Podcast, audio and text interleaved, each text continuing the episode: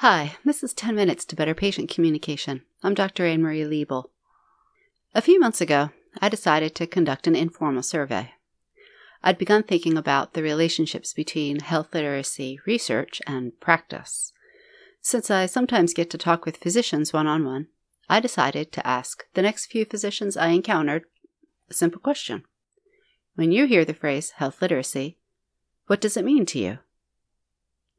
I thought their answers would be varied, and they were. I want to share one with you today and unpack it in a way I hope will be helpful. Welcome to 10 Minutes to Better Patient Communication with Dr. Anne-Marie Liebel, providing you with tips and strategies you can use to improve your patient engagement. So, I asked one physician, when you hear the phrase health literacy, what does it mean to you? And here is the unedited response. Health literacy is how literate the patient is with healthcare issues. Some people who are pretty smart aren't health literate, and some people who are not so bright are health literate. People reading and having interest in their bodies. Some people are disconnected from their bodies. And each person's ability to understand what you're telling them, the language that you use. Sometimes there's an imbalance in the language you use and the language they use. Wow, there's quite a lot in this physician's statement, more than I can get into in 10 minutes. But I want to draw attention to two particular phrases in this response. Some people who are pretty smart aren't health literate, and some people who are not so bright are health literate. Now, I don't know about you, but I've noticed that some of the ways health literacy gets talked about, especially in popular media, seems to imply pretty heavily that health literacy is a function of formal education. Like, the more years in school you have, the greater your chance of doing health literacy right. What's worse is when education acts as a polite proxy for intelligence. Now, in some circles, the penny has dropped that health literacy is not related to education. For instance, because someone is very highly educated, doesn't mean they magically have all the information they need to deal with their health situation. Nor does it mean they, let's say, know the difference between similar-sounding medical terms. So we do everyone a disservice when we treat health literacy as connected to education or some perception of intelligence. And then there's the phrase, sometimes there's an imbalance in the language you use and the language they use. There's an imbalance, to be sure.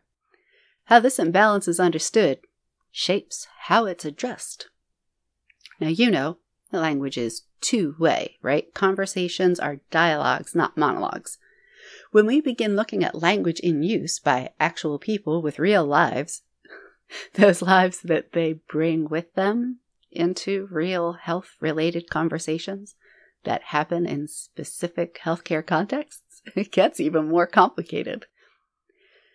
What would it be like if we conceptualized, researched, and acted on health literacy in ways that addressed these issues, in ways that disentangle health literacy from education or intelligence, in ways that are about the language patients use and the language that gets used on them in real life when their health is the topic?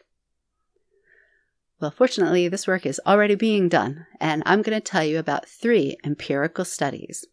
Each of these studies shares the goal of advancing people's health literacy. They all pursue this goal by researching language in use in everyday environments, you know, in real life. The links to these studies are in the show notes. I'm not involved in any of these studies. I don't have anything to do with them except for I'm a fan. So, first off, and I'm going just chronologically, in 2008, Papen and Walters published one of many papers off a 3-year study of adults in the northwest of England, and these adults were in adult literacy learning programs. And this was about these people's experiences with language and literacy around issues of their health and their encounters with providers and experiences in the national health system. And in their report, there were many reports written off this lengthy study. Papen and Walters explained that, quote, another way of looking at health literacy, and literacy more generally, is to think of it as social practices. as activities which are always embedded in specific situations and contexts, and whose actual shape and meaning can only be understood within these contexts, end quote. They, quote, looked beyond patients' ability to make sense of certain words or follow instructions. We have tried to understand the broader context of their experience as patients, and more generally, as people being ill, end quote. Their research report describes the many literacy, language, and numeracy demands placed upon people in healthcare settings, the demands of having to read, write, or act upon specific health texts. They document how their participants took up and made sense of health-related information. They analyze how their participants found out about the health matters that concerned them. They find, quote, the people in our study drew on a broad range of strategies and skills, allowing them to access health information and make sense of their experiences. A second study is Hunter and Franken in 2012. They explicitly build on Papen and Walters' definition, adding that, quote, while skills are clearly important, they are inadequate for conceptualizing health literacy in use, end quote. Hunter and Franken were involved in another lengthy study called the Health Literacy Project in the Midlands region of New Zealand. The authors say, we propose a broad research approach to investigating health literacy, which included not only healthcare information texts, but also health practitioners who provide and disseminate healthcare information, and patients who are the users of that information.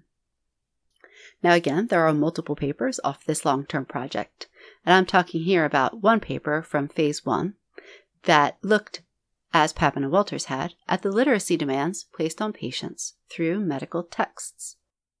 Hunter and Franken found that, quote, the language and content of health information documents favor white, middle-class, educated patients who are predisposed to comply with medical advice, end quote, and that they, quote, minimally acknowledged New Zealand's population diversity. Kind of reinforcing that imbalance mentioned by the physician I spoke with among certain parts of the population. Maricel Santos and colleagues were interested in health literacy as skill and social practice. They studied adults in a course for English for speakers of other languages in California as part of a 4-year project called the ESL Diabetes Prevention Project. Similar to the other two studies, they were interested in what people's actual experiences were around language when it came to their health, what they did in terms of language use, the challenges they faced, and how they managed. The authors gave special attention to, quote, the mechanisms by which social interaction and social support facilitate health literacy outcomes in ESL contexts. Once they understood some of these, they designed and piloted a health literacy intervention which had a positive impact on their participants.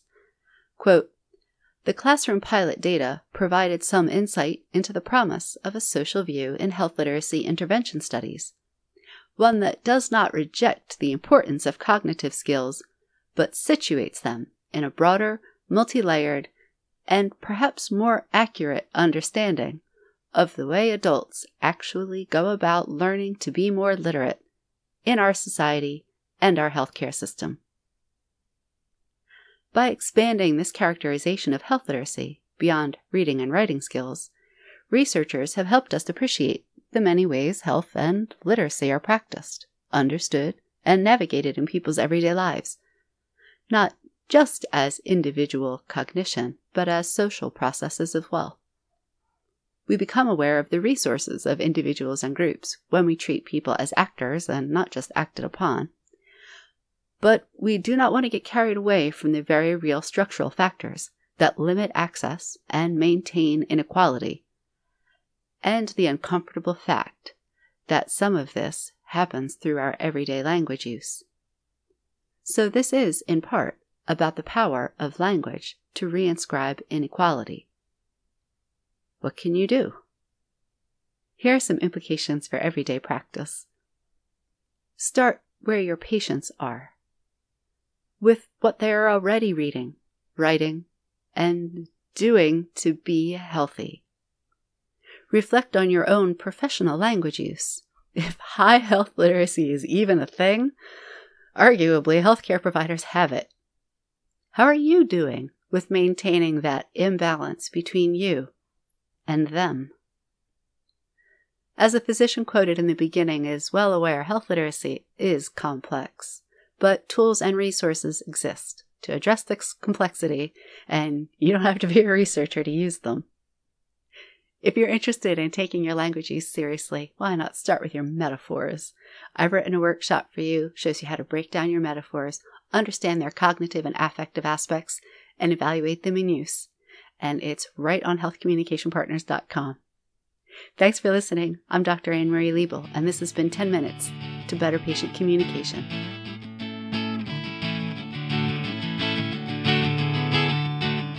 Thanks for listening to 10 Minutes to Better Patient Communication from Health Communication Partners, LLC. Find us at healthcommunicationpartners.com.